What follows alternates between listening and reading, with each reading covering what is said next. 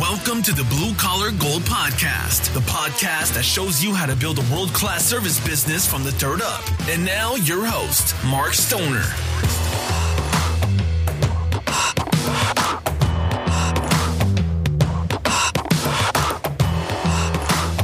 Hello and welcome back to the Blue Collar Gold Podcast. I'm your host, Mark Stoner, coming to you from the Hearth Patio Barbecue Association event in Atlanta this year. It's nice to have a, a show finally to, to go to without all the COVID restrictions. And, you know, by most accounts, it's a well attended show. We've got our metal fabrication company here as a new vendor. We have a new app out for chimney caps called the CAP app, C A P A P P. And, uh, Chimney Cap Builder if you want to look at it on the App Store or Google Play Store. Uh, we just rolled that out. It's a pretty simple process. Um, we got some more things to add into it and build into it as we go, but it's out. But this week. Uh, I missed last week. I apologize. Uh, just some things are getting away from me, but I had a really great conversation on my Surefire Live talk with uh, fellow chimney guy, Jasper Drengler's got a really great story. And I just wanted to share his story. It's about an hour long, so it's a two for one. And I think you're going to get a lot out of this talk. Uh, he's very transparent, very humble, uh, a lot of great ideas, and an entrepreneur at heart and a giving person. So I hope you guys like it, and I'll come to you after the talk is over. Hey there, welcome back to Surefire Live. Thank you for joining me tonight. Uh, tonight we have a special guest, friend, longtime friend of mine, Jasper Drengler. Uh, very interesting guy, guy I've known for a while, seen him grow up a lot in this business, and uh, I think you're really going to enjoy his story, and I think you're really going to enjoy his heart for people and for this business. So I'm excited to talk to him. Um, a couple things. Uh, thank you for all of you that attended the MACA Business Symposium. It was a it was a great success. We had a really nice group of people on uh, Zoom that came in, and then we also had a really great audience. Uh, had very good speakers, and the the audience a lot of participation, even on Zoom. Also, their auction a lot of vendors gave a lot to that um, industry group, and people. They, I think they raised the most money they'd ever raised. So really, a great overall event. Congratulations to Maca for putting that on, especially Jim Bostaff and uh, Chuck Hall. Those guys really did a great job at the whole, and also uh, Brian Whitaker. If you're watching, he was my he was my buddy the whole time, and we we made a lot of fun. And and he, thank God for Brian Whitaker for making that thing happen. So a very successful event. Uh, also, just coming up for those of you uh, that want the next business symposium will be at my shop in Nashville at Ashbusters. Uh, we're going to have it on June 9th and 10th. We're going to have uh, some similar speakers, but some new speakers, and it kind of rotates around. And uh, that'll be June 9th and 10th. Some details to come. So uh, we will let you know more on that. Lastly, the dates have been announced for the Sweep Away Cancer Rally and that is going to be on May 20th and 21st. That'll be in the Smoky Mountains. This will probably be the last year we do it at the same place. We're, we're going to do it for many, many more years, but we've been to the same place for a couple years. A lot of people really like it. It's a beautiful ride, but I think it's about our fourth year there. So we're going to move to a new location and uh, we'll give you more dates and, and links to come to that or support it as you can. So with that, um, you know, I don't know if you've been. I'm sure you have. Everybody's been watching this Ukraine thing, and I'm just fascinated by it. And I know there's a State of the Union thing tonight, and who knows what that's gonna what's gonna happen with that. But your heart goes out to the the people of Ukraine, and um, I just, you know, I'm cheering for them, and I want to support them. And there's all this politics in the way, and you know, we we know we could go in there and just fix help this thing, and you know, with the power of our military and you see all those trucks lining up, you're like, man, an A10 Warthog would just take care of that problem and save these people. And, and maybe that's just me. Maybe I don't understand everything, but man, my heart is, I'll be watching this stuff and just be, just my heart just goes out to these people, man. I, I love seeing them fight. Well, I hate, I hate that they're fighting, but I'm, I feel so energized by what they're doing. And it was just, uh, it's just, it's terrible. And, and I, I just wish we could do more. So with that, not with that, but speaking of big hearts, I'm going to bring on a guy, uh, Jasper, right now. So here he comes. Hey, Jasper. Hey, Mark. How you doing tonight? I'm great, man. How, thank you for joining me. I know you're busy. You're down in Atlanta at HPBA. I'm going to see you there tomorrow. I thought I was going to be there tonight. We are going to do this side by side, but I, I had some things come up. So, uh, what are you doing in Atlanta? Well, obviously, I got up at midnight uh, to drive down here just so I'd be in time to see you. I could have left later and oh no, you know, been arriving later, but that's all right. I'll get to see you tomorrow. Yeah. Um, I just now noticed my beard has surpassed you in gray. I used to say I was doing the Mark Stoner, but now I'm I might be pushing almost the Darren Bebu grayness here. There's some gray coming in hard all around, man. It's coming. And it's this COVID stress, I guess. But I, I feel it. Yeah. Did you have COVID? I, I don't think I did. I I don't know if I did. I, I, was sick a number of times. I've probably had 20 uh, tests since this all started. I think uh, Alan Rush is the only person I know that actually travels more than me. So I, am so sick of getting my nose swabbed and yeah. Um, but I never stopped traveling. My daughter and I have traveled most of the world since COVID started. Flights were cheap. You know, we just enjoyed it. Yeah, I noticed that. I, you know, I see your Facebook, and you're really uh, doing great stuff with your kids and your family, and and uh, for all around. So, you know, for those that don't know you, um, uh, just give people an introduction to who you are and and and and what you do. So, my name is Jasper Drengler. I currently run a company called Chimney Mechanics. Um, I originally took the CSIA test for the very first time in 1998, and uh, since then, I now have all the masters in the industry, uh, four of them total. Um, I was a really dumb chimney sweep for a long time. Uh, technically, I knew what I was doing. Um, it took about six, seven years before I would say I actually kind of knew sort of what I was doing. Uh, but I knew nothing about running a business. So I made every mistake. Um, you know, uh, 2005 went out on my own. Uh, 2010, I had just a one employee um, and kind of stagnant there for a number of years. And uh, my life kind of changed. Uh, well, I think it was 2013 or 14 uh, at that Puerto Rico event, Lindemann University, um, where suddenly I realized I need to stop screwing around and actually run a business uh, instead of just letting it control my life. Um, at that time, I was uh, serving as the Wisconsin Guild president. Um, later ended up serving in Region 5 for NCSG and all the way up to the presidency until they kicked me out after eight years. Um, but the last couple of years, it, it's kind of putting all the pieces together that I, I knew what I should have been doing, all the lessons I learned from others before me, and uh, business is blown up. Um, I now have something over 20 employees. Um, I've got some management tiers.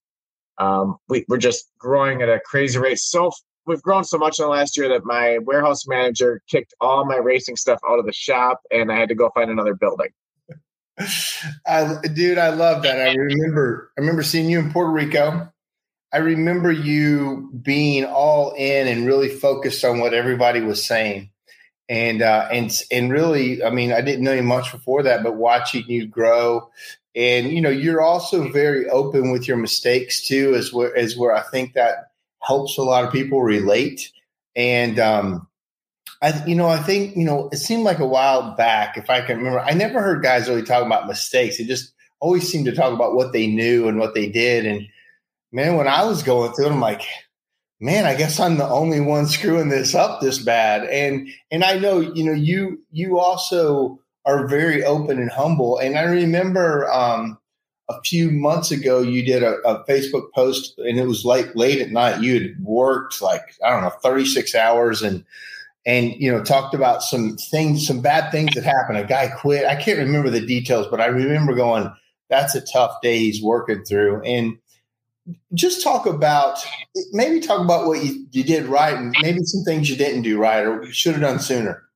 So what i should have done sooner um, the biggest my biggest enemy is myself right? I can give advice all day long. I could tell you how to start the perfect chimney company and grow it as fast as you want, right? Yeah. Um, I very much now face this uh, business and industry as I could lose everything tomorrow and do it a whole lot faster from scratch compared to what I'm doing right now.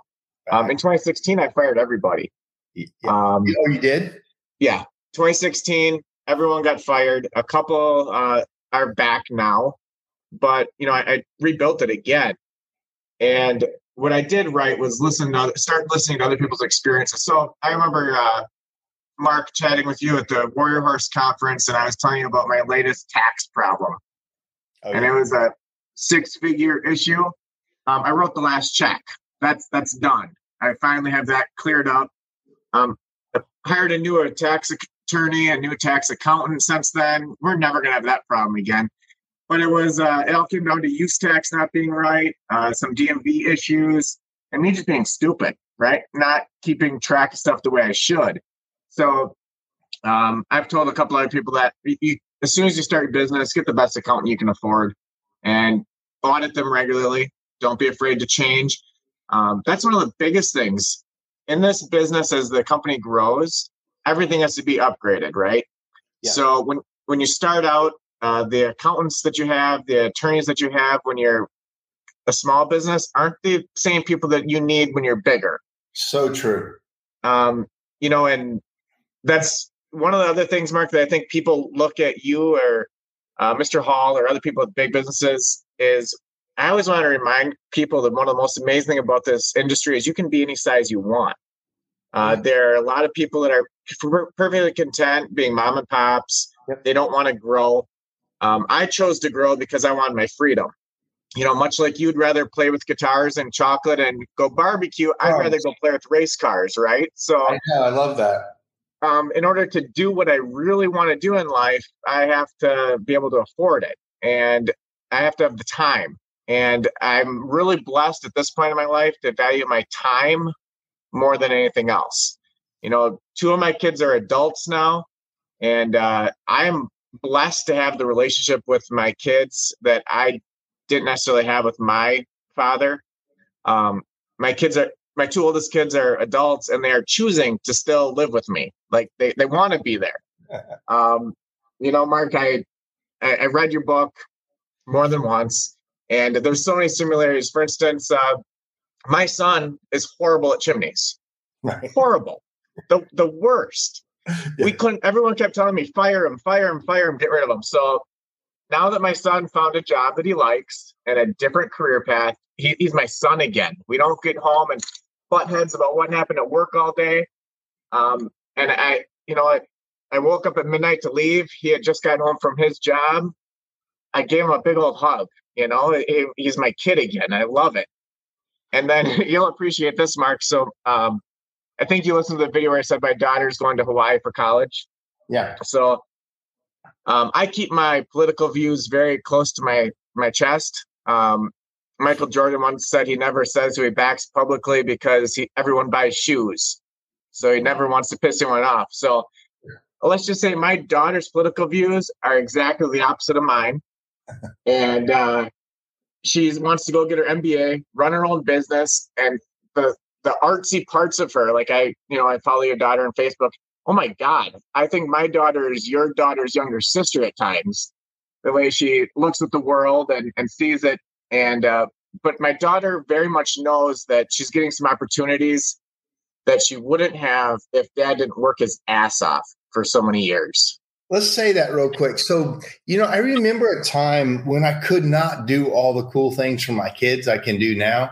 And I remember a time when my son and I were with skiing and I couldn't afford much. We went skiing. I was broke. It was me and my son. I think he was like eight years old and I didn't really have the money. I remember us like getting snacks and eating on the trash can while we are while, you know, like. And then I remember one time specifically going into. I didn't realize it was a nice restaurant. I walked in. We had our bibs and our ski. We looked rough, and you may have heard the story, but I. Uh, and it said Mountain Grill or Mountain, Sun, and it looked like you know on the top of a ski resort, a regular place. Well, we opened the first set of doors. There's another set of doors with big wooden doors. I'm like, uh oh.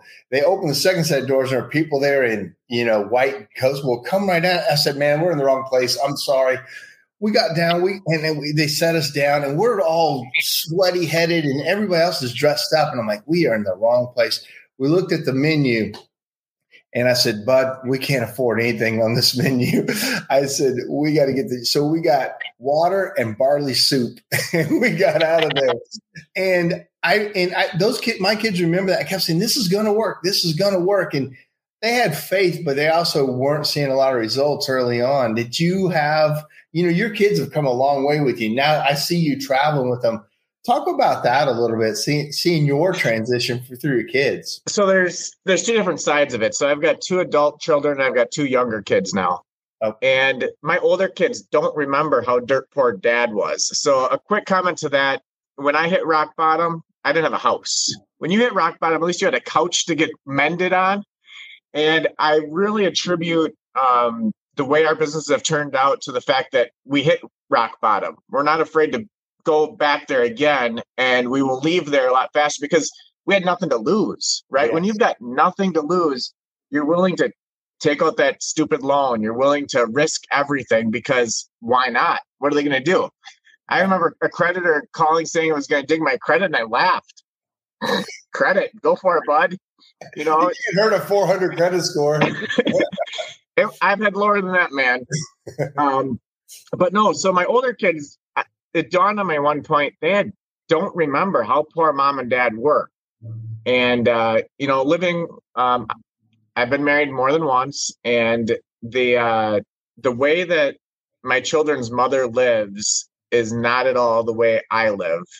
Um, our values aren't the same. Amazing mothers. My children's mothers are both amazing mothers. They've made sure that my kids have always been clothed really well, a roof over their heads, uh, physically taken care of.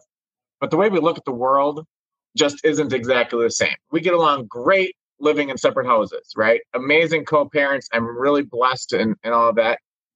But the kids didn't remember some of that stuff. So there's times where I'll be riding along somewhere or going on a plane and I'll tell them a story. And they're like, really? Really, Dad? Um, and you know, and your, your comment about the ski resort. So I'm not in a truck full time anymore. I'm only in the truck eight days a week lately because I, I, I enjoy it, right?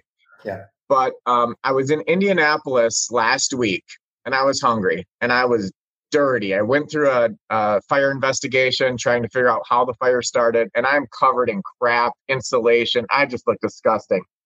But I was hungry and I wanted to eat at a certain restaurant.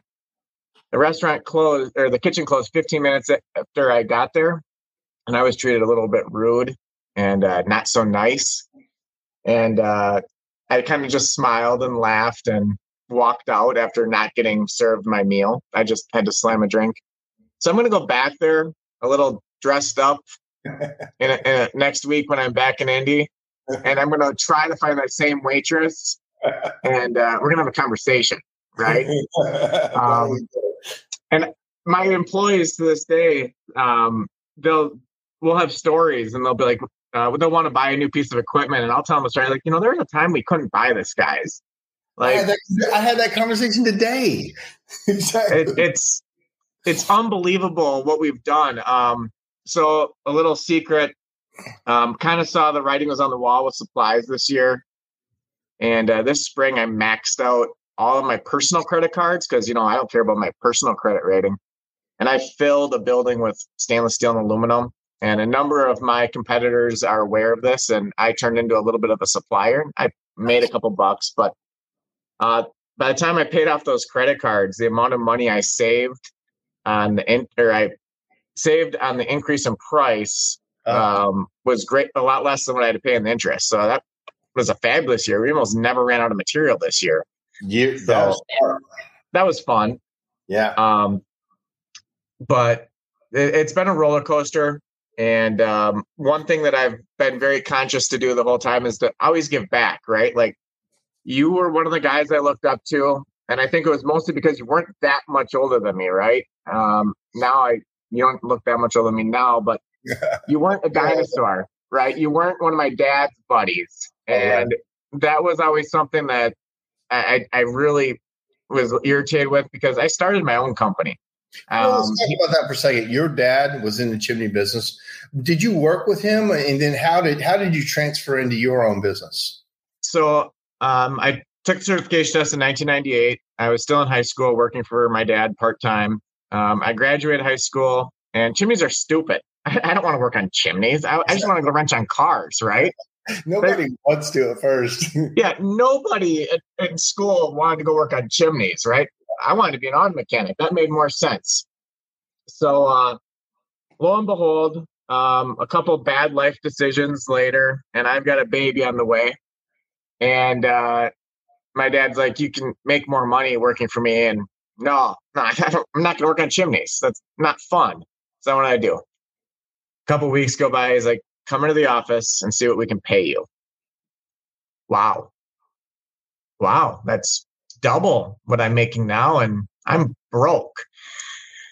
So uh, I went out and I, I got certified. Um, and I started working for him full time. And uh, back then, we had a training wage, and I still that's how I pay my guys now. You get a training wage until you're certified, um, and then as soon as your commission is higher than your training wage, you're on commission, and you're there for life. It's sink or swim. My very first day in the field in 2001 as a certified technician working for America's Best, I made almost 800 bucks. That was a lot of money back then.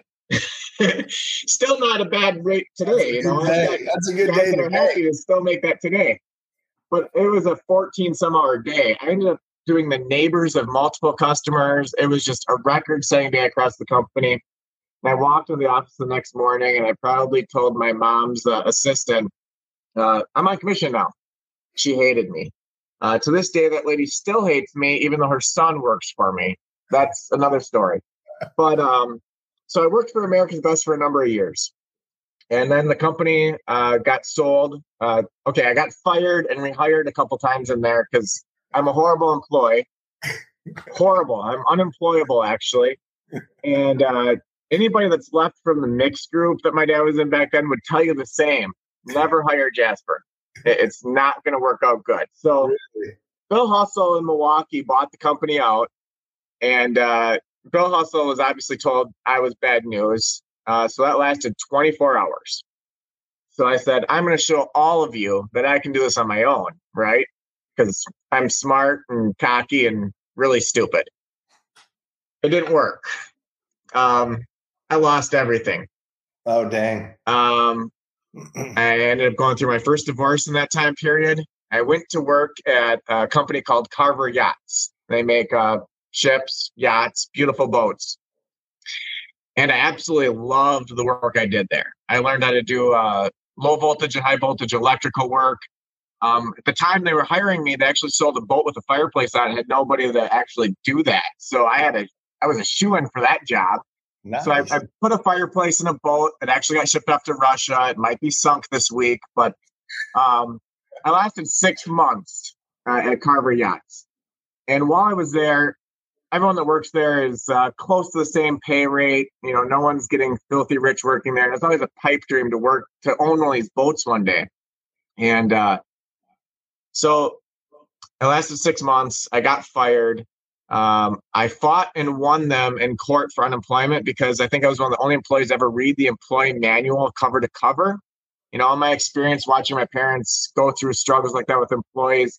Uh, the first day that we got hired, we had to we were told to rip the back page out of the employee handbook, sign it, and hand it in. Well, I read it before I signed it. It says I've read this entire book and will follow everything in it. So I made sure to read the book. The book was basically a step by step on how to get fired and how to win in unemployment court. So I, I won. And when I started chimney mechanics uh, all over again, um, I used my unemployment checks and I, I did all the crappiest cash jobs you could think of ever uh, to make it work. I realized uh, I needed to make money, needed to support my family. Um, I needed to not be a loser. And uh, I still had hot hobbies like cars. Um, I swear, if I could have been smart like you and set the cars aside for few years and just worked hard on the business, I would be racing Ferraris instead of BMWs right now. Um, but I didn't. I still dabbled in the cars. Uh, and then I just kind of floundered for a number of years uh, until we, you know, got to where we're at now. So a really cool thing was uh, last fall, I went I paid cash for a Carver yacht. I found one for sale, and I paid cash for it. That so it's yeah, it, I'm renting out as an Airbnb again, copying somebody else in the industry who has Airbnbs. Um, I was trading notes with uh, your daughter on designing it one day, and she wanted to trade some properties. Yeah. But um, so yeah, so I bought a Carver yacht. Wow. Uh, I spent all last summer, whenever I had free time, maintaining it. It's not one I actually built. So this last fall, I went out to San Diego in November uh, when I was playing with the off road racing. Um, and there's actually one two marinas down from where Darren keeps his boat that I built. Really? And I chose to buy another building instead of another yacht. So, you know, I, I made one smart business decision this year. Um, you know, I, I chose a 38,000 square foot building instead of a six bedroom yacht. You know, so I want to get into that. I, I, saw that. I want to get into that. I've got a couple of things, people, because guys, remember it's two way conversation. If you got questions for Jasper, I'll ask him or post. Well, him. I'm trying to talk fast because you told me I asked you how long I had, and you said as long as I need, and I said how many hours, and you cut me down to one. So I'm, I'm trying to get through this, you know. you're dude. You're great. You're great host or great guest. All right. So Cody Whitwood, Whitwood said, "Woot woot, chimney time, baby." He said, I, and he said, I can't wait for the R and R class in Vegas. Are you teaching that? I am. Yep. Cool. That's I'm going to start putting that together uh, shortly. Right. a couple days before, throw the CEUs in. um, and and so then also Chad said, I'm much more gray since COVID. Yeah. So uh, totally. Uh, and then uh, Chad Murray says, My two oldest daughters think my three younger daughters are spoiled rich kids when we were talking about, and that's oh. a fact, you know. Um, yeah, that's uh, so my two oldest kids are with my first wife. My uh 14 year old son is with my second wife. My fourth daughter, or my second daughter, my fourth child is actually adopted. Oh. And there was a little time period there where all I ever heard was that kid gets everything. Yeah. And it, it, it got to me a little bit. Um, but you know, it, it's all it's all perception, right? And I think I've done a pretty good job of spoiling my daughter lately. Um, that, that's actually a, a funny story. So I bought my daughter a little BMW, nothing fancy, just a little X3. And I think I mentioned this on one of the stories online. I had a customer just berating me all day, just a little Barbie doll princess. I like this. And she she's going on and on. And I asked her to move a vehicle so I can get dust on it. And she starts kind of bragging up her car in the garage that she has to move. And she just won't shut up. So finally, I'm like, well, yeah, I know. I bought one for my daughter. And the look on her face was just priceless, right? It was like, how often yeah, they come down to us. You're like, yeah, that's that's cute. yeah, that's cute. I got a I got a nicer one in my garage, and my daughter drives one of those. But whatever, you know. Yeah, um, I love that. I, I, remember you saying that. That's such a nice. Well, and so it's hilarious though because everyone's got their own priorities and what they like to spend money on. And I've actually hosted a number of chimney sweeps in my house in the last year. And so when COVID first struck, when we started doing those little cutesy videos about, you know, what to do when we're slow because the world's ending and we're gonna have all this time, I gutted my house because I'd had time, right? Um, so that was what March of 2020. I don't have countertops in my kitchen yet. All brand new cabinets, all brand new appliances. I'm waiting on the countertops. I don't cook. I, I can't cook.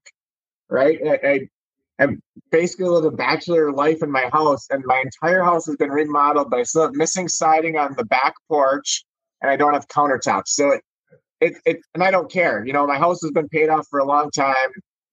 I'm comfortable in it, but it's funny watching sweeps come over and they're like, "This is where you live." I'm like, "Yeah, yeah." You want to go see my cars? exactly. You know, so. when I listen to you, and I'm, when I've seen stuff, one thing just hits me specifically, and that it's there's you have a lack of I don't mean this in a wrong way, but a lack of fear. Like you don't you're not afraid to push it, whether it be the race cars or business or whatever. You you you're not afraid. And uh, is is that accurate? And how much does that play in your psyche on willing to get the thirty eight thousand square foot building, willing to put money in race cars, willing to do like where where? How do you feel about that? So I, I might be a little reckless, but I'm not stupid. So I am overly insured. Um, like I, I waste a ton of money on insurance, right? So when Joe Sauter was going through his cancer and he thought he was dying, um, thank God he didn't. I went skydiving with him, and uh, my phone rang while I was in the hangar. and it's loud as heck at an airport, right? I don't have my own plane yet, but that's on the list. And uh, it was my insurance guy, my, not just my insurance guy, it's the guy that hand, handles my retirement and some of my whole life, because that was actually a super good investment for tax reasons. Everybody, if you want to do that, great yeah. tax shelter. Yep. Don't ever take tax advice from me, by the way. But um, he's like, "What are you doing?" I'm like, "I'm about to jump out a plane." And he goes, "Oh, you're covered." And so I'm like, "Okay, just out of curiosity, what would it take for my policies not to pay off? Right? Like, how far can I push this?" And he says, "With your lifestyle and the policies I have for you, the only way your dependents aren't getting paid is if they're the ones pulling the trigger." Oh God! so you know, I, I like to scuba dive. I like to jump out of planes, drive fast cars, do all kinds of that stuff. But um, my willingness to work stupid hours and to gamble on business has absolutely cost me in life, um, personally, personal relationships. Um, I know not to get too personal, but you've experienced that, and it's everyone. I think not just your business coaches, but at times, unfortunately, even your life partners. There's a time where it's a match, and there's a time where it isn't if that's the easiest way to say it. And so there were times where uh, my first, second, and third wife would say, just, not so much the third, she was spoiled, but the first and second wife would say, Why don't you just get a job? You know, wh- why are you doing this? Like, why don't you just work 40 hours for so and so and be done at the end of the day? And there were times I thought about it there were times I was working 40 hours for somebody else and still doing 40 hours a week for myself, right? Because yeah. that's what I had to do. The biggest problem, I think, in my second marriage was there was a turning point where I didn't have to do it anymore, right? I didn't have to kill myself nonstop. And um, by the time I realized I, I didn't have to, it was just habit. It, that was too late, right? And one thing that I learned from that was when we were and so I, I, bring it up to you all the time in personal messages when you and I are chatting about that that Puerto Rico trip. But really, that was a major turning point in my life on so many different levels. Um, that's why I decided at 40 years old, I'm getting out of the truck. I'm I'm done, and I am. Uh, I've always thought I was a really good technician and a pretty crappy business owner. So I've had to work harder on the business owner side. But I look at so many people in this industry and it breaks my heart seeing their health seeing their their knees their shoulders their elbows their heart conditions the cancers that so many of them have that don't talk about it right i want to be able to bend over and pick up my grandkids mm-hmm. right and i could be a grandpa literally any day I'm not yet, I'm not coming right now, but if my kids are anything like me, that could happen any day. Well, so that's that was my motivation. Um, I still love the work I do. Obviously, I'm in the field more than I should. Um, I'm only supposed to be scheduled two days a week and, and take up emergencies, uh, which affords me travel. And I don't like running the business day to day. So I've hired managers. And, you know, I tell you what, the first time you hire someone and you're paying them six figures, and then you get all your guys on commission, you get them sales training, and you have five guys on your payroll whose weekly checks are bigger than yours. But you know what I got? I got the freedom. Yeah. I have the freedom like I've never had before. Um, I've lived very frugal. Um, Jeremy Biswell, um, his pancake speech uh, that I got one year um, totally changed the way that I look at money and investments. And then I started actually working on that and getting an education in it. Yeah and the freedom to not have to worry. Like if you break down what you actually have to bring in in a week to live, for me, it, it's a very, very small number. That's awesome. So if I'm seriously hurt, if the business crashes tomorrow, um, I'll be fine. And you know, you we speak about bad days. Um, Monday was a bad day. We had three guys out of work, one with an injury, two sick, had a couple jobs canceled because we couldn't get to them in time. And then I got served papers for a $275,000 lawsuit. So, you know, that happens. they got um, for insurance. yeah, they're coming after me. Um, luckily, I, I know that I'll get out of this one again. Um, I'll put. I'm actually going to put together a hot training for this. I'm going to bring people to the investigation. We're going to I know I'm not at fault. I, I, have a source that told me what the cause of the fire was, so it'll be fun. Yeah. Um, but I'm going to bring a couple people to experience that um, because, like you know, Mark, the the more you put yourself out there, the more customers you have, the more times you're going to run into problems. Right? It's just a scale. Right. More exposure. Yeah. If you haven't been served papers before the first time, you won't eat for days. Yeah. You'll be sick to your stomach. You'll think the world's over. Your insurance guy's going to be down your throat. And now it's happened a few times. No big deal. I mean, yeah. I've I am undefeated in a courtroom. So I shouldn't brag about that too much, but anyone that's been dumb enough to drag me all the way into a courtroom has walked away with a goose egg. Yep. Uh, my insurance has never paid out anything ever, not even my auto insurance. Little tip right there. Nice. Um, I employ a lot of young guys, and uh, I only have two or three trucks per insurance policy. Oh, really? That's interesting. Yeah. So I personally own all the vehicles, and I'm poor, so that's awesome. And then I put three vehicles per insurance policy on different companies. So one of your guys wrecks up a truck really bad, and you get sued not all your rates are going up on all your vehicles. Yeah, look into that. And oh, dude, that's a hot tip. I love yeah. that.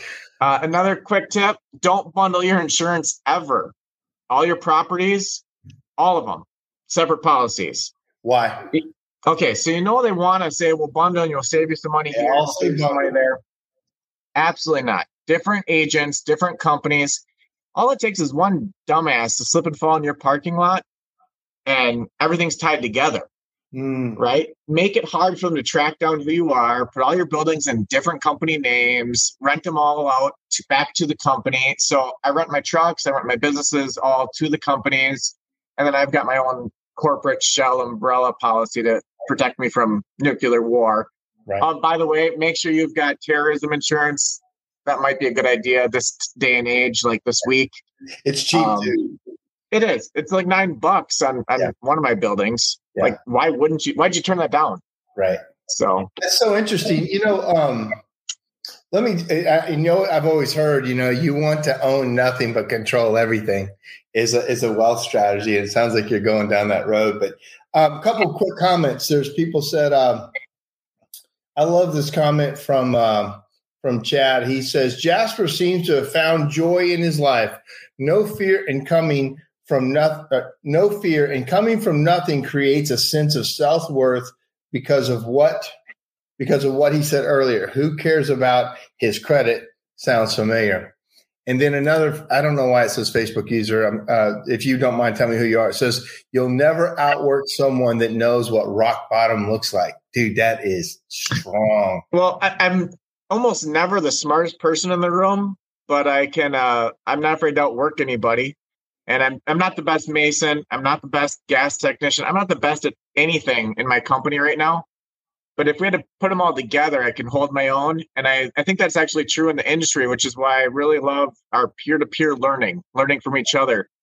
Um, I had 60 people show up at my new building for my hands on gas class with the Wisconsin Guild. And I'm that was the first time I was nervous in front of a class, right? I, I don't get nervous too often, but I looked out in the room and I'm like, you and you and you and you have more experience than me, and I'm I'm up here. And uh, all of them said that they found a tip during the class, and then I was true to my word, and I made them all come up and teach with me because I threatened anyone that shows up with any knowledge is going to be put to work. So we split up in groups. Um, but yeah, I, I'm never the smartest guy in the room. I'm really good at copying. I'm really good at taking other people's ideas and molding them a little bit. Exactly. But I really have never had any original ideas in my life. I, I, feel the same way. I've just taken something else that somebody did, and I think the key, the, the takeaway on this is that you implement. Whether you implement, I, and I think you also do the thing that I say is is you know act now, perfect later, and just go. And you, there's no way you can fix it first, and so many people want to try to fix it first. And at Maca, uh, there's a there's a guy in the room and he's like, you know, I, am listening to you guys talking about 98% of what you guys talk about, I don't have going. And I said, of course you don't. You're you're you're number two, and you can't have it all. And if you had it all, you'd never get launched. And I think you are a, a great example of get it going, and we'll figure it out as as we're moving. Right? I mean, that's that's how you do it. I've got a dear friend who is absolutely genius in their uh, in their field, but they overthink it all. Like their business plan they've been working on for three years. They haven't taken up a checking account. They haven't hired an attorney. They haven't done anything. And so my own plain stupidity has almost been a blessing at times because I haven't been scared of anything. I'm, I'm not afraid to make a mistake. And just like you said, roll with it. Uh, you know, you you build it and then you let a system fail. You fix that system, wait for the next one to fail, fix that. It's it's just nonstop.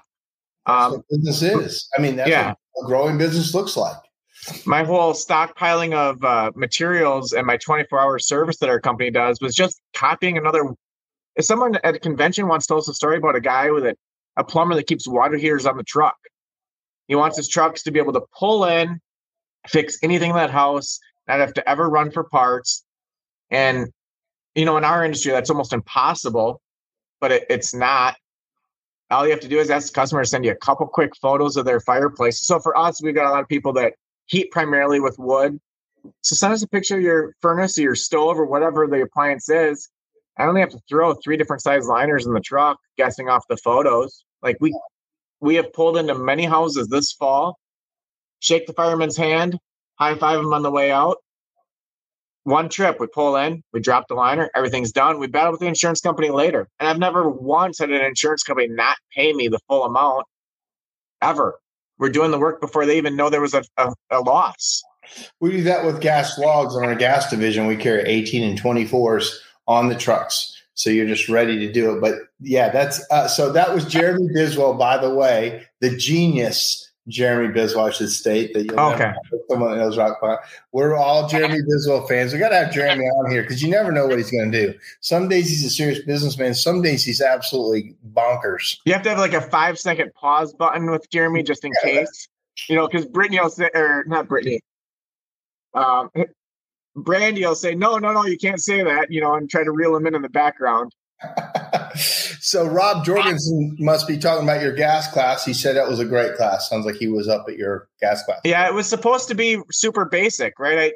I I tried to make it really clear this isn't going to prep you to pass any exam or make you an expert. It's just a let's get rid of the fear of it, you know. And we started fires, and you know the fire marshal wasn't happy after I posted pictures that we had live fire in the building, but whatever.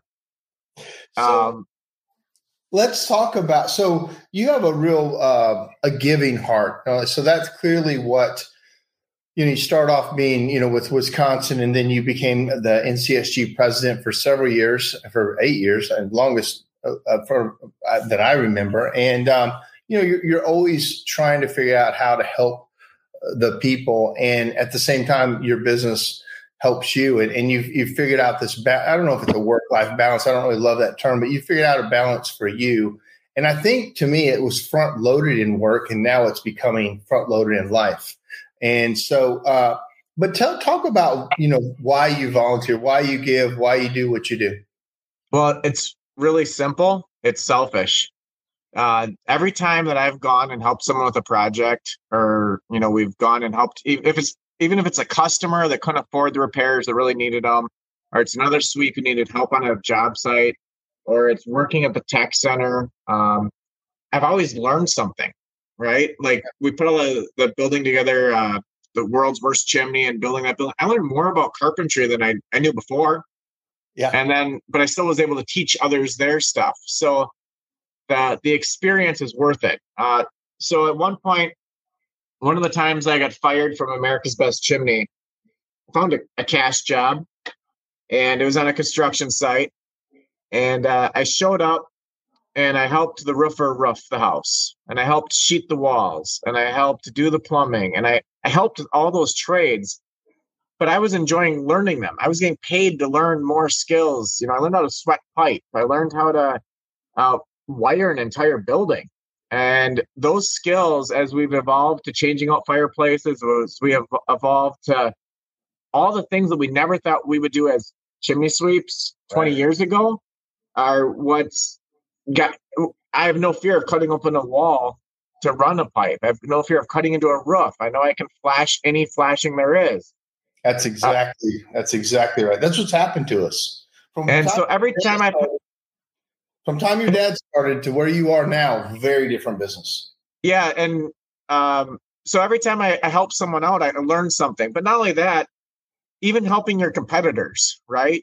If you're on an island and you're the smartest chimney company in the state and nobody around you knows anything, you have no one to back you up. So if you've everyone else comes in and says, Nope, that guy's a crook, he's trying to sell you stuff you don't need, you look stupid. You know, you're you're on an island. But if you've got competitors around you that know what they're doing and do the same type of quality work you do, they'll have your back. They'll come in as the second opinion, and yeah, price might be a little different. They might hire someone else, but they're not going to run you into the ground as being a crook and a scam artist and all this other stuff. And we get along. I mean, uh, all the most of the chimney companies around me have either called me for help on a job, come and bought materials out of ours out of our uh, warehouse. I mean, even your guys, we chat once in a while, and it, it it goes both ways. Why why not? You know, you need some you need uh, a competition in your area that is comparable to the work you do. Yeah, I love that. Talk about real quickly your transition. I talk about this a decent amount. The transition from being a technician to a business owner, and I, have said it for years. We're really expert technicians, and we're novice business owners. And yeah, you're a great example of making that transition and deciding to make that transition. But why? What's the transition? What made you do it? And then, I mean, and then how? What were the the big chunks of that that were the aha moments? So obviously, I started the company in 2005 it was 2012 before I finally gave up answering the phones. Wow. I would drive around in my truck with a schedule book and schedule appointments sometimes while driving. right. Um, I had an office lady in 2012 who wasn't answering my phones. She was doing all the clerical work and taking care of everything, but I was still answering the phones. And in my head, if a technician answered the phone, they would give the customer the best uh, customer care right off the bat. I can answer the questions. You know, they want to talk to me anyway. Um, I finally gave up the phones. That was the biggest thing ever.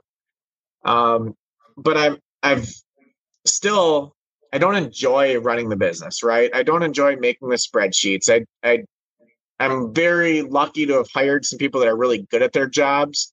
So that you know, I think it's uh Hope always said the suck buckets, get give those away to other people. Yeah. And it's not just what I don't like to do, it's what I'm not good at.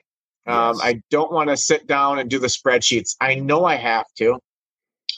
Um, I know I have to at least, if I'm not going to do it in a reasonable manner, do it good enough, uh, delegate it to someone that enjoys it. There, there's people that like doing that. There's actually people that enjoy that stuff.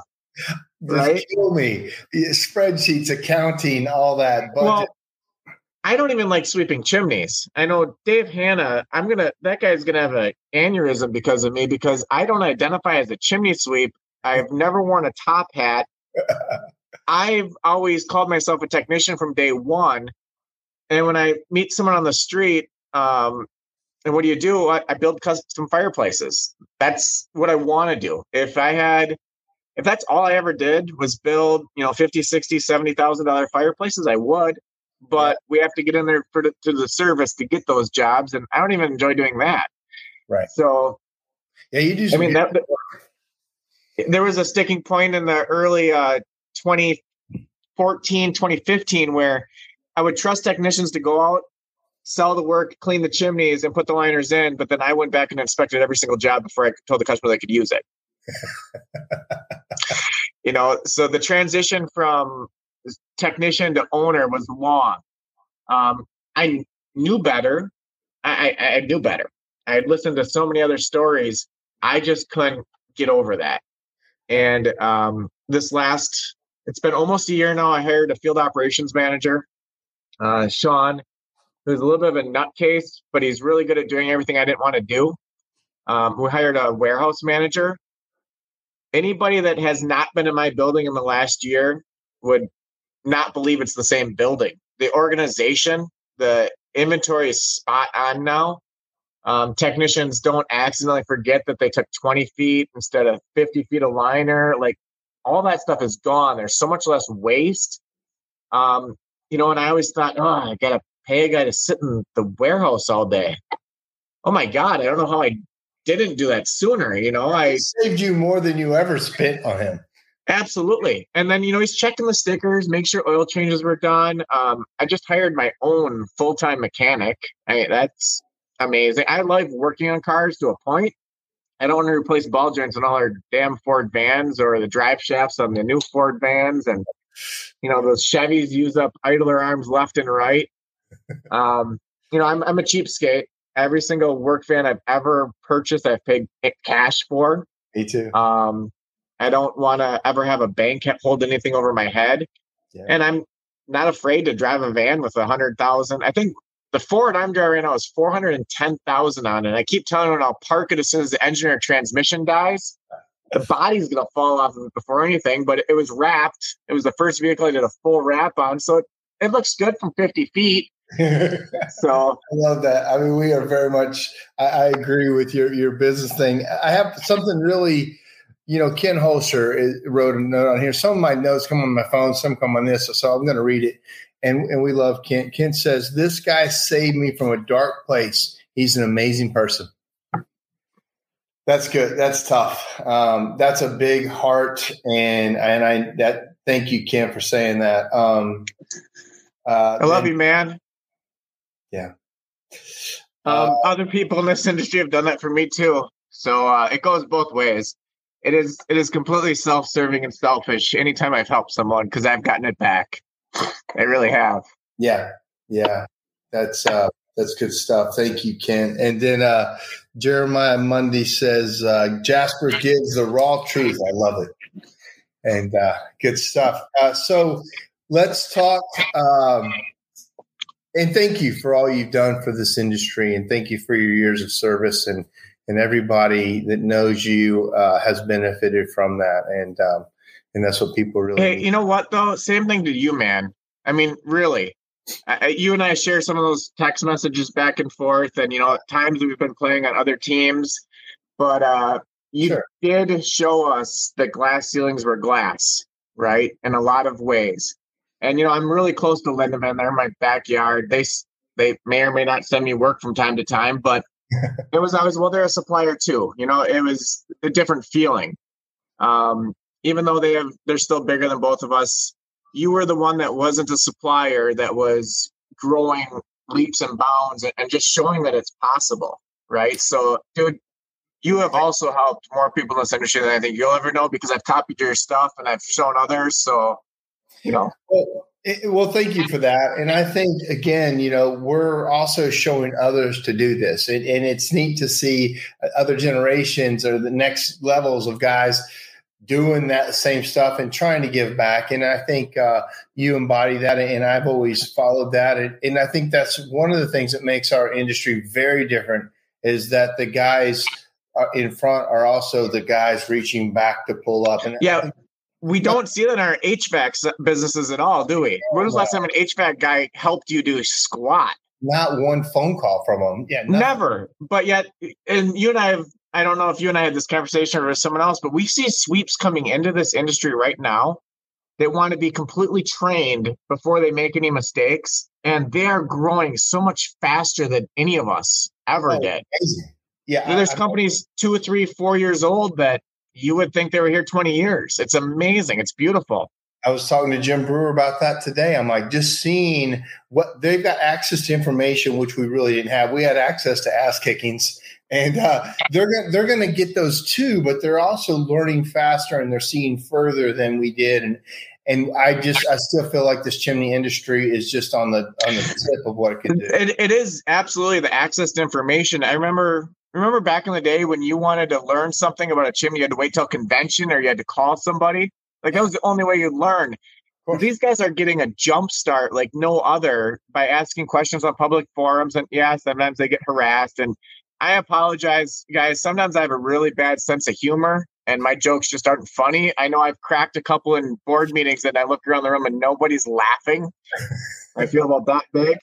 But um, it, it's amazing. But the you know, I, I fair so fair warning when we get to Vegas, and it's going to happen a little bit here this week.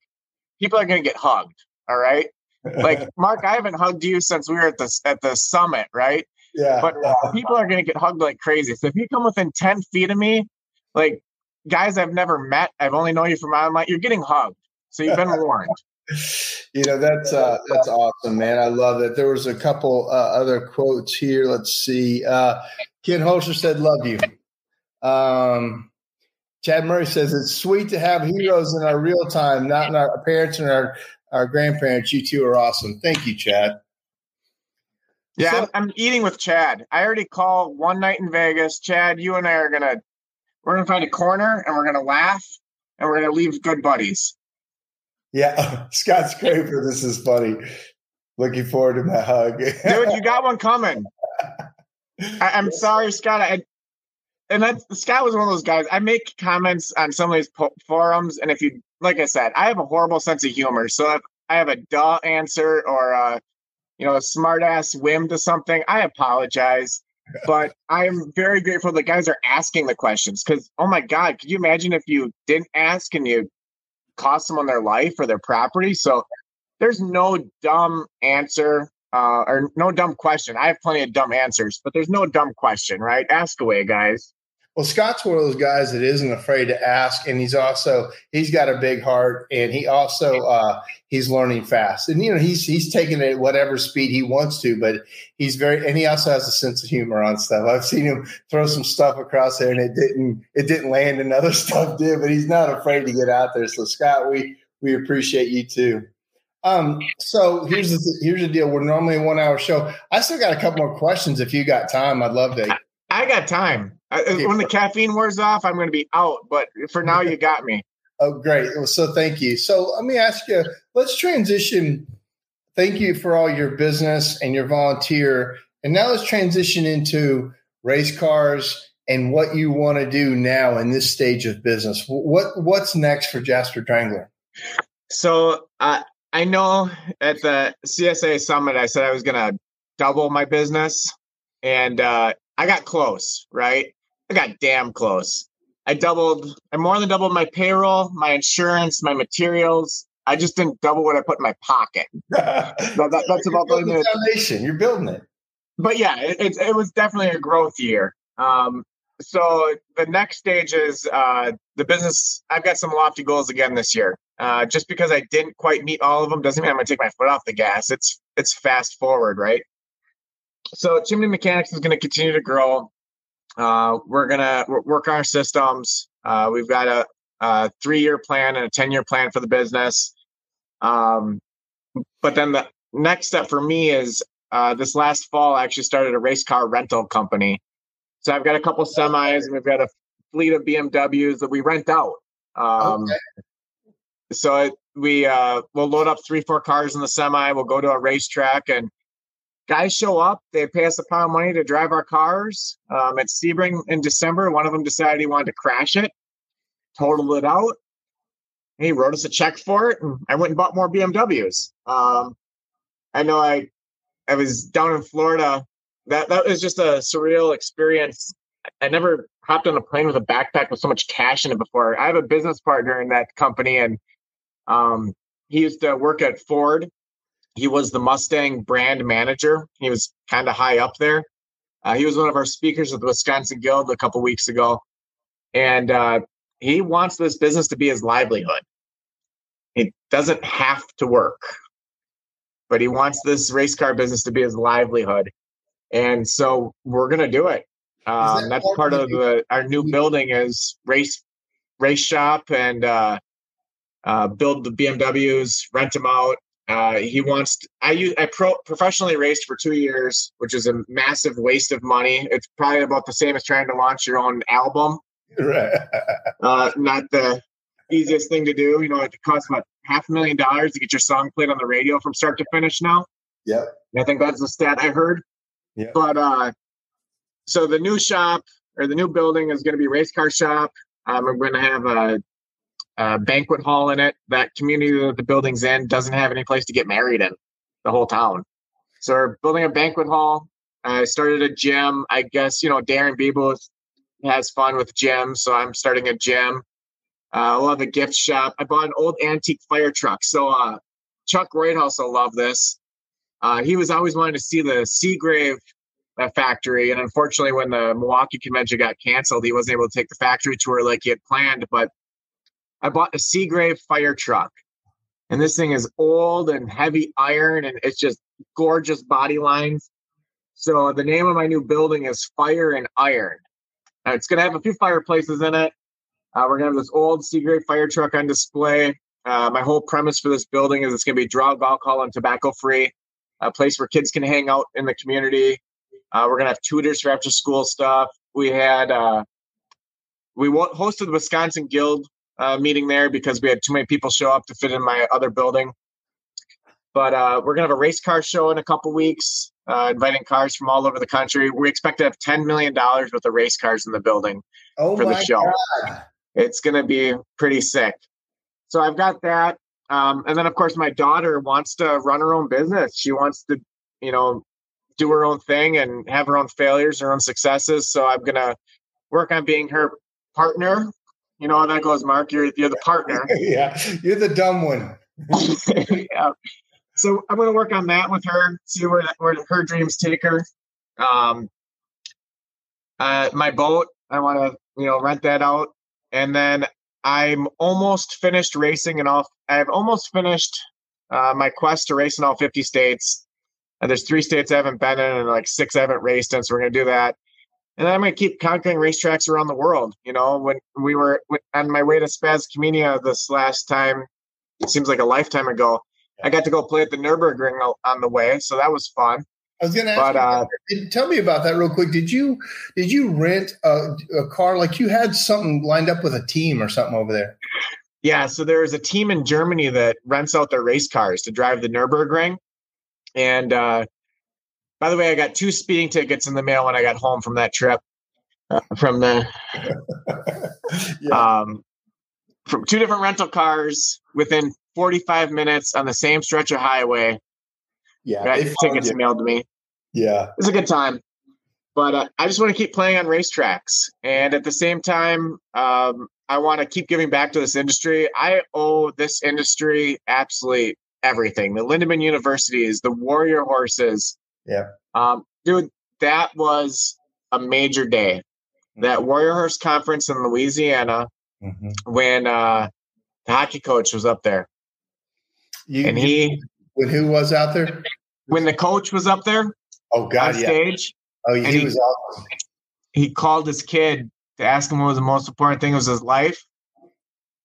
Mark, I went back to my room in a hot, sweaty mess. I picked up my phone and I called my first wife. And I said, uh, What do you think is the most important thing in my life? She goes, duh, your kid's idiot. Okay. That, that's good. Called up my second wife. I said, Tracy, uh, I'm just curious, what do you think is the most important thing in my life? She says, uh, well, for a while there, I would have said your business was. But right now, I'd say you're doing a good job at making your kids number one. Yeah. Okay. All right. Now it's time to call the kids. Right. Thank God every single one said them.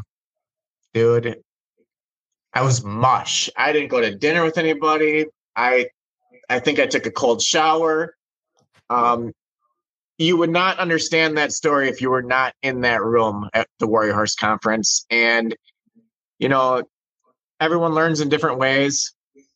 Uh you guys got to get out and go to these conferences, all of them, as many as you can, as many as you can afford. Um, I have a, a, confession to the chimney gods. I've uh, never taken any online classes on any platform. It's just not me, right? I'm a hands-on guy. so uh, that's how I learned. Now I know that most of our technicians that are coming up now, they have no problem learning online. Sure. Um, but you can't learn everything off the computer screen. You can't learn everything out of a book. I think uh, Rubber Ronnie's the most famous saying, "What you gonna teach me out of a book?" you got to you got to learn hands on. I mean, Rubber Ronnie's got all the hands on training none of the book training. He's got to get on Surefire or whatever, and he needs to get on the.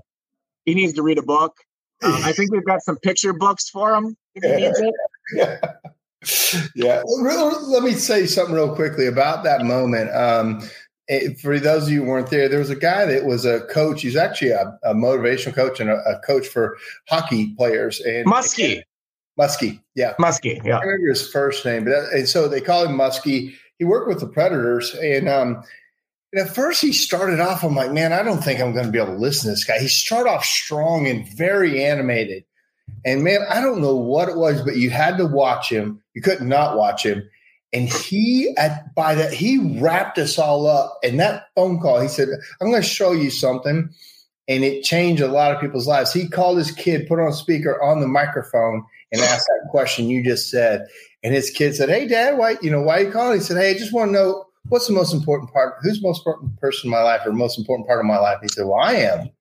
And man, there wasn't a dry eye in that dang room, man. And that's interesting that you did that. And, and I know that to me, that's something I'm working on. That I've been very, very business focused, and, and and thank you for reminding me of that moment. That was a that was a great moment. There have been many, many magical moments at all kinds of conventions and and industry get-togethers over the years. Um, but that was the first time I think we were told not to work on our businesses, right? Like that was, and that's the other part of it. All these messages, all these trainings, all these coaches, they all have a time period, right? they all speak to you in the right moment. Mm-hmm. And I know there's been plenty of times where do I really need to take off work to go to that convention? I'm going to miss so much money and revenue. But you always get something, right? And there's always a speaker that's going to speak to you in the moment with what you're dealing with. And it's going to be the perfect timing and you're going to have that aha moment or not. Or two years down the road, you're like, oh my God, Chuck Hall totally told me about this once. Yes. Yes. You know, and he's another guy that it, it's weird to admit it, but uh, Chuck Hall is definitely little things he said over the last eight nine years that have come back, and I've thought, wow, he was actually good for something. Yeah. You know, like I I love it. it. It's hilarious, and everybody speaks to you at a different time in your life, and we don't go down that road at the same pace. You know, some of it it's more mountainous, more valleys. Um, but I promise you, no matter where you are in the industry, no matter where you want to be, no matter where you were, somebody else has already done it. Yeah. Somebody else has already killed that fish. Um, someone can talk you through it.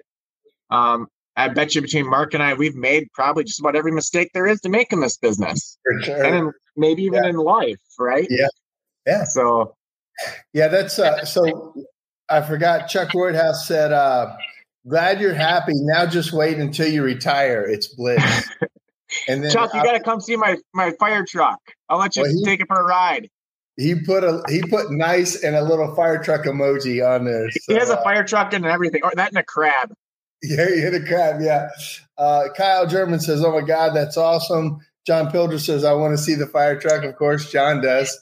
Chief, and then uh, Roy House says, "Seagrave is the Cadillac of fire trucks." Uh, Pilger says, all depends who you ask. so Tommy Nelms, big fireman, and, and, before he started talking in the Mac, I think John Caesar's like, oh God, how many times are you going to mention he's a fireman? So, and I, I, asked the crew before he started, how do you know a guy's a fireman? And, and I said, because he tells you. And uh, yeah. so, uh, so then, uh, so Chad Murray says, gosh darn it, I'm crying. So, uh, so let's let's wrap this up, man. I you have such an amazing story, and I think you touch a lot of people's stories too, and that's why they can relate to you so well. What let's just leave it with what there's a lot of people watching.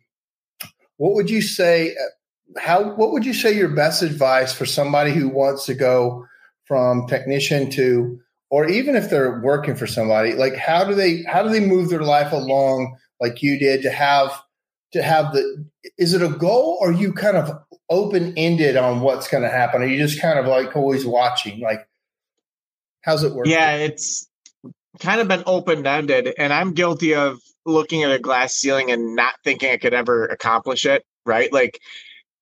I was content. I was complacent at stages that I should have been scared to death, right? Like I was too dumb to know what I didn't know. So mm-hmm. it was great. So if you're a technician working with a company, I got to tell you something. Between you and I, your boss doesn't make nearly as much as you think he does. Yeah. And I've got technicians making more than me. Mm-hmm. So if you're a really good technician and you've got benefits and your boss likes you and you got a retirement plan, I mean, the the number of years that a technician is average averages in this business is rather rather low. But you can definitely make a career off of it. You can definitely retire and you can live without all the stress and the uh, marital problems that all the rest of the business owners have, right? So that's for the technicians. And that's, that, that's my thing. advice. That's in the last 10 years that's happened. Absolutely. Yeah. If you are wanting to get into this industry and build a business and do what Marcus has done, do what so many other great people in this industry have, my advice would be um, don't have any personal relationships, work your ass off to get your business going as fast as possible, get past that $2 million mark as fast as possible, get past the five truck struggle as fast as possible, and make something for yourself before you want to settle down and actually have a family. And then do the John Caesar and go home to that girl at two o'clock in the afternoon, man. God, I love watching that guy and the time he has with that daughter. And, you know, John's life and my life have a lot of parallels and a lot of common ground. And, you know, he's got some older kids and he's got that youngest daughter. And I know that in those boys' hearts, they love their dad and they see that little girl getting all the attention. You know, they're a little jealous, but it wasn't because that's what he wanted for his kids. It's because he was, that's what he had to do. And John did a really good job of discovering the difference between having to do something and not having to do it, right? Like, uh, you know, the way that man has turned his business around so much faster than you or I ever did is incredible. Yeah. So he, he's one of my heroes, and I've been doing it like twice as long as he has, and he's damn near as big as me already, right? So, um, at the post that went viral where guys are talking about what it's like to be a business owner, um, yeah, it's gonna, it's gonna personal friends aren't going to be your friends. They're not going to call when they need something. It's going to tax every part of your life. You have to be willing to put in 80 hours a week. And then the biggest ticket is when you don't have to do the 80 hours a week to know it and have a life outside of work. Yeah. Man, thank you so much. Thank you for doing this. And I and I tell you, just from the numbers I'm watching on this uh, on this broadcast, we we kept gaining numbers, and and everybody stayed the whole time. I, and, and I, there's sometimes it fluctuates, but you're really hitting some great points with people, and they were staying tuned in. So thank you. Um, and you know, Mark, guys can reach out to me anytime. I mean, I answer phone calls daily with questions, and and it it might seem juvenile, it might seem elementary, but ask away, dude. We've been there. Um, technical stuff how can they reach out to you? Is this through Facebook? You put your number on here? What Facebook Messenger is like the easiest thing to do. Um, I hate answering my phone, yeah. but I love text messaging. But uh, my number is on my Facebook. Like I don't care. E- uh, but Facebook Messenger is probably the easiest way to get a hold of me. Um, feel free to follow around my crazy life and stories. I've tried to keep a lot of my personal, super personal stuff off of Facebook um because there's some crazy people out there and I had my ID stolen. I don't know who in the hell would want to be me, but someone tried to steal my ID. um, but I'm an open book. I'm always yeah. available. Um, and you know, it's it's a two way street. I, will always learn something off of you asking me a question. Yeah, right. Well, because you're curious, right? You're you're always curious. You're always interested in them too, and and that's how that's how this works. So, man, thank you so much. I look forward to seeing you tomorrow and down at HPBA. Oh, uh, 65 is horrible, dude. Leave early. Okay. It's bad. Steve Scally said, "Yes, he does. He he answers. One of the most caring pe- persons I know." So, and Steve is one of those guys too.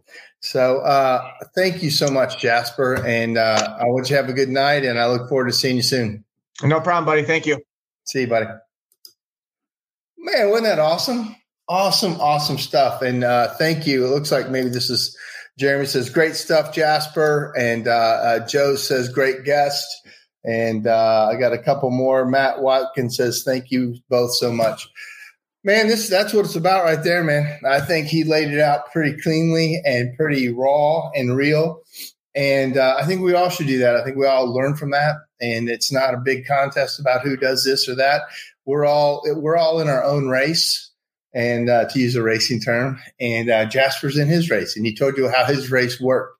And it doesn't matter if he's putting himself up against somebody else; he's in his own race, and you are in your own race, and I'm in my own race. And it doesn't matter what we do if we can help each other win whatever race that is. Success is is really what you say it is. It's not what anybody else says it is. And so when you determine what success is and what it looks like, that's when you win.